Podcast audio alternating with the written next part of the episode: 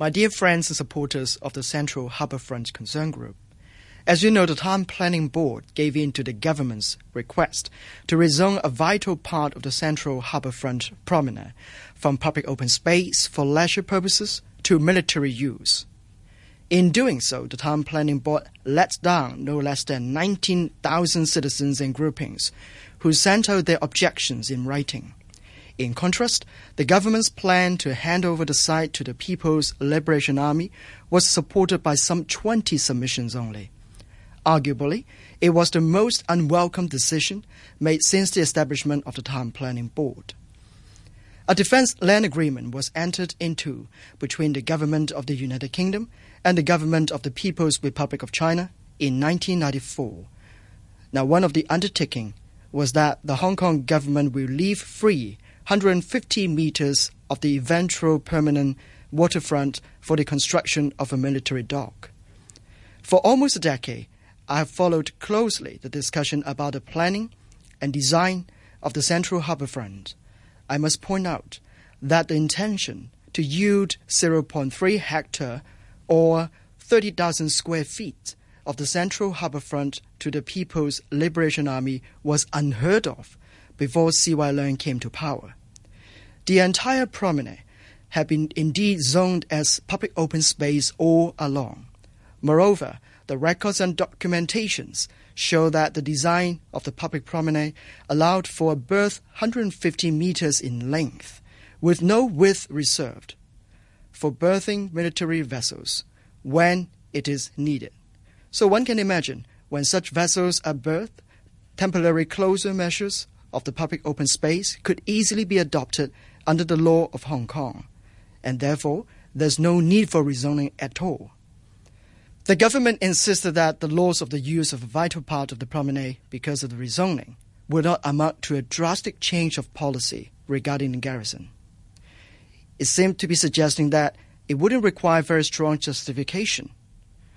Instead, government officials and pro Beijing lawmakers lay blames on you and me simply because we asked serious questions and exercised our right to oppose the rezoning.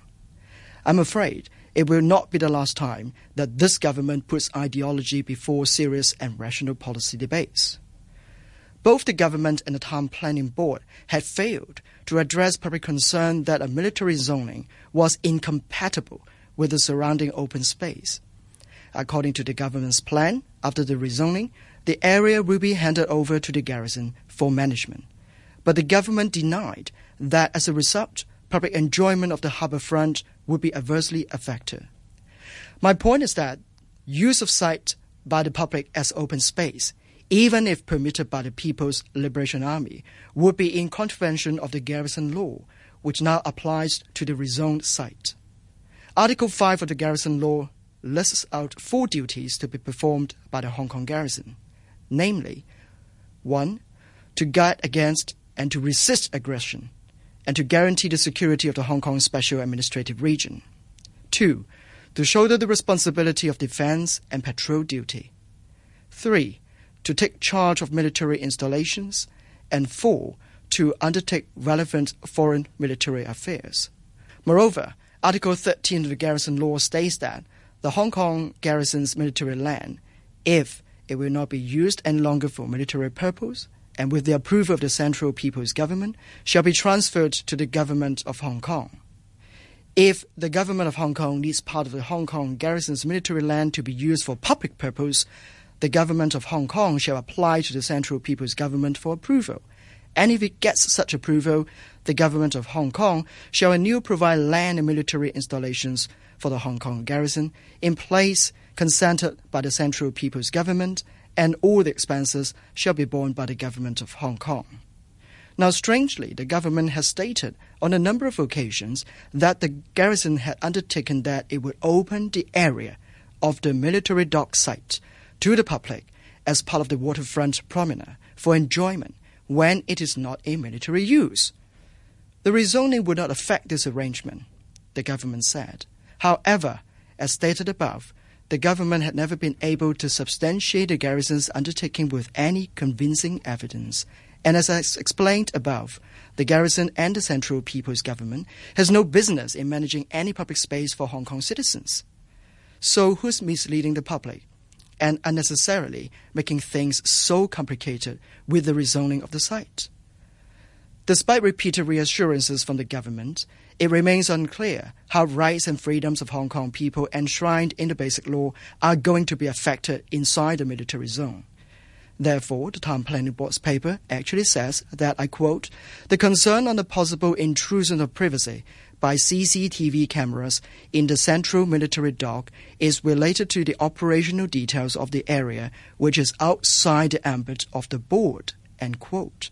The Town Planning Board's chairman, who happens to be the permanent secretary of the Development Bureau, claimed that the board would not be responsible for the so called opening arrangement of the area, nor would it be in a position to resolve any of the legal controversies pointed out to the board by members of the public. Here I mean Article 19 of the Basic Law, which stipulates that, I quote, the courts of the Hong Kong Special Administrative Region shall have no jurisdiction over acts of state such as defense and foreign affairs, end quote. Correspondingly, Article 26 of the Garrison Law stipulates that, I quote, acts of state by the Hong Kong garrison, such as defense, shall not be under the jurisdiction of the courts of Hong Kong Special Administrative Region, end quote the government has not been able to clarify the exact meanings and scenarios pertaining to acts of state by the Hong Kong garrison, which are likely to take place in the rezoned site and shall not be under the jurisdiction of the Hong Kong courts.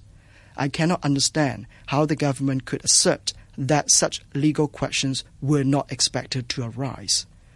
The government's reluctance to think and work harder for more acceptable win-win arrangements had also been based, in my view, on a selective reading of the Garrison Law.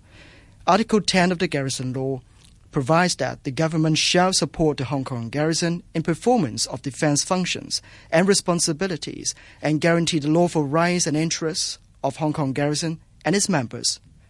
However, the same Article 10 of the Garrison Law requires that the Special Administrative Region government shall consult the Hong Kong garrison when formulating any policy or drafting any legislation which concerns the Hong Kong garrison. Now, it appears that the government's proposal to amend the zoning for the construction of a military dock is a policy which concerns the Hong Kong garrison.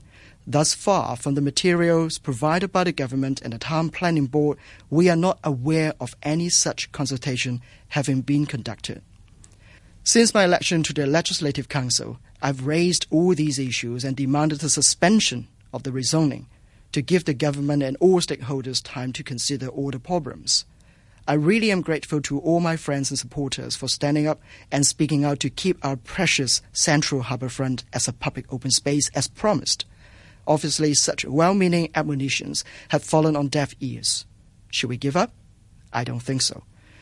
Based on past practice, the Town Planning Board may submit the amended plan to the Chief Executive in Council for approval by around late March.